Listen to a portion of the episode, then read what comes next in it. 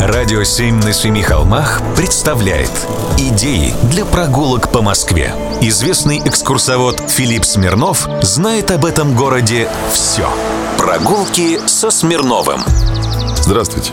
Знание – сила. Это расхожее выражение слышал, наверное, каждый из нас. А редакция одноименного журнала живет недалеко от Павелецкого вокзала с 1983 года и в очень интересном здании. Чтобы это увидеть, нам на Кожевническую улицу, к дому 19, строение 6. Это уникальные палаты 17 века, старейшее здание Кожевиной Слободы.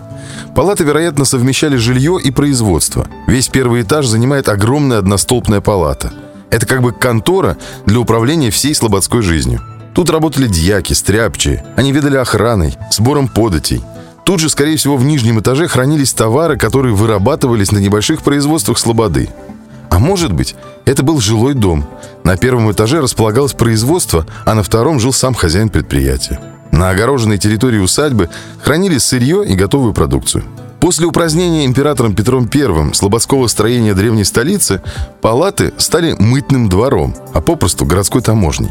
Приезжие купцы платили налог, мыту, за переправу товаров через Москву-реку и ввоз их в город – как раз недалеко от палат, в районе современного Новоспасского моста, находился пункт паромной переправы. В XIX веке в палатах были разные государственные учреждения, а потом палаты сдавались в наем.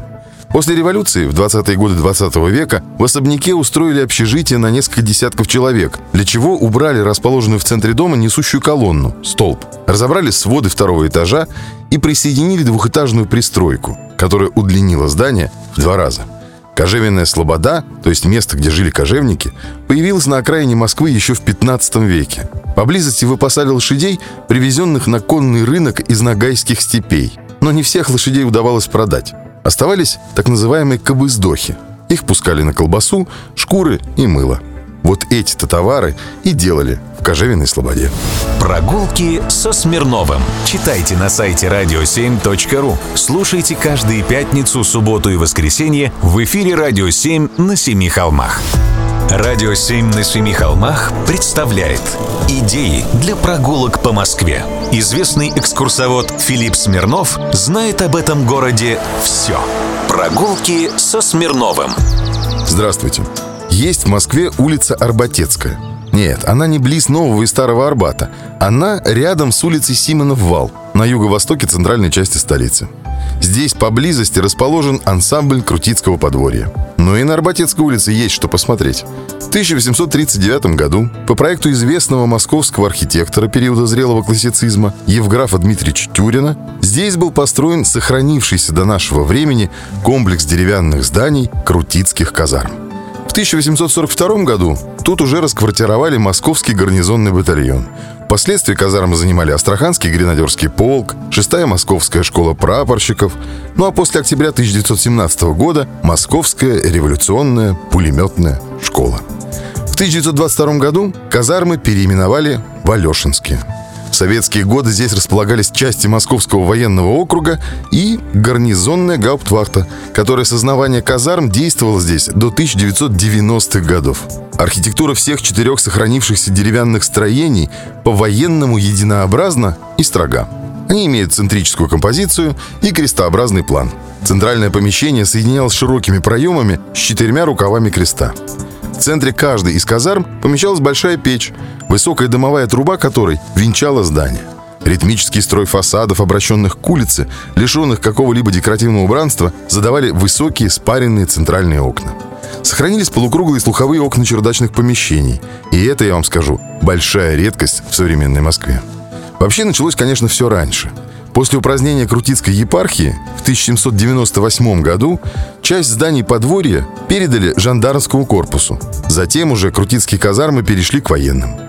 В перестроенном корпусе Крутицкого казенного приказа 17 века устроили гауптвахту, которая служила также для помещения политических заключенных. И вы знаете, кто были самые знаменитые сидельцы? Это был Александр Герцен, он описал это заточение в «Былом и думах», и Лаврентий Берия, он сидел здесь одни сутки в 1953 году. Прогулки со Смирновым. Читайте на сайте radio7.ru. Слушайте каждые пятницу, субботу и воскресенье в эфире «Радио 7» на Семи холмах. Радио «Семь на семи холмах» представляет Идеи для прогулок по Москве. Известный экскурсовод Филипп Смирнов знает об этом городе все. Прогулки со Смирновым. Здравствуйте. А пойдемте говорить по-французски. В последнее время много судачат про Наполеона в Санкт-Петербурге. Там настоящий Наполеон никогда не бывал. А вот в Москве узурпатор Европы был, набедокурил. Адреса, конечно, изучены – есть среди маршалов наполеоновской армии один, к которому с необычайным уважением относилась даже русская армия. Наполеон 17 ноября 1812 года назвал своего маршала, маршала Нея, храбрейшим из храбрых. А еще через год дал ему титул «Князь Москворецкий». В Москве легко пройтись по местам боевого маршала.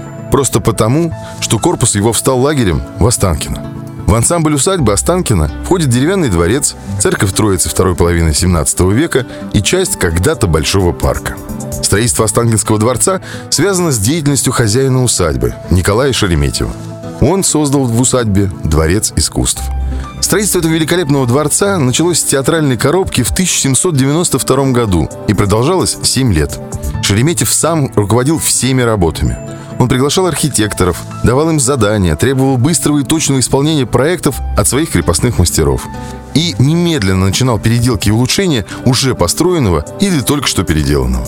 Стройка была окружена все семь лет глухим забором. Никто не знал, что задумал хозяин. Над зданием работали архитекторы Старов, Бренна, Компорези, Кваренги, Аргунов и другие. Сцена театра была оснащена лучшей в то время машинерией. Она могла быстро трансформироваться в так называемый воксал – зал с двумя рядами колонн, готовый к проведению бала. И именно в таком виде сохраняется театральный зал и сейчас. Останкинский театр и концертный египетский павильон славятся великолепной акустикой. Она достигнута архитектурой залов и материалом дворца – деревом и папье-маше. Зал окружен парадными гостинами, служившими для отдыха и прогулок гостей в антрактах и по окончании спектакля. И всем вот этим наслаждались французы. Мы же увидим отреставрированный дворец только лет через пять. Пока еще погуляем вокруг. Прогулки со Смирновым. Читайте на сайте radio7.ru. Слушайте каждые пятницу, субботу и воскресенье в эфире «Радио 7» на Семи холмах.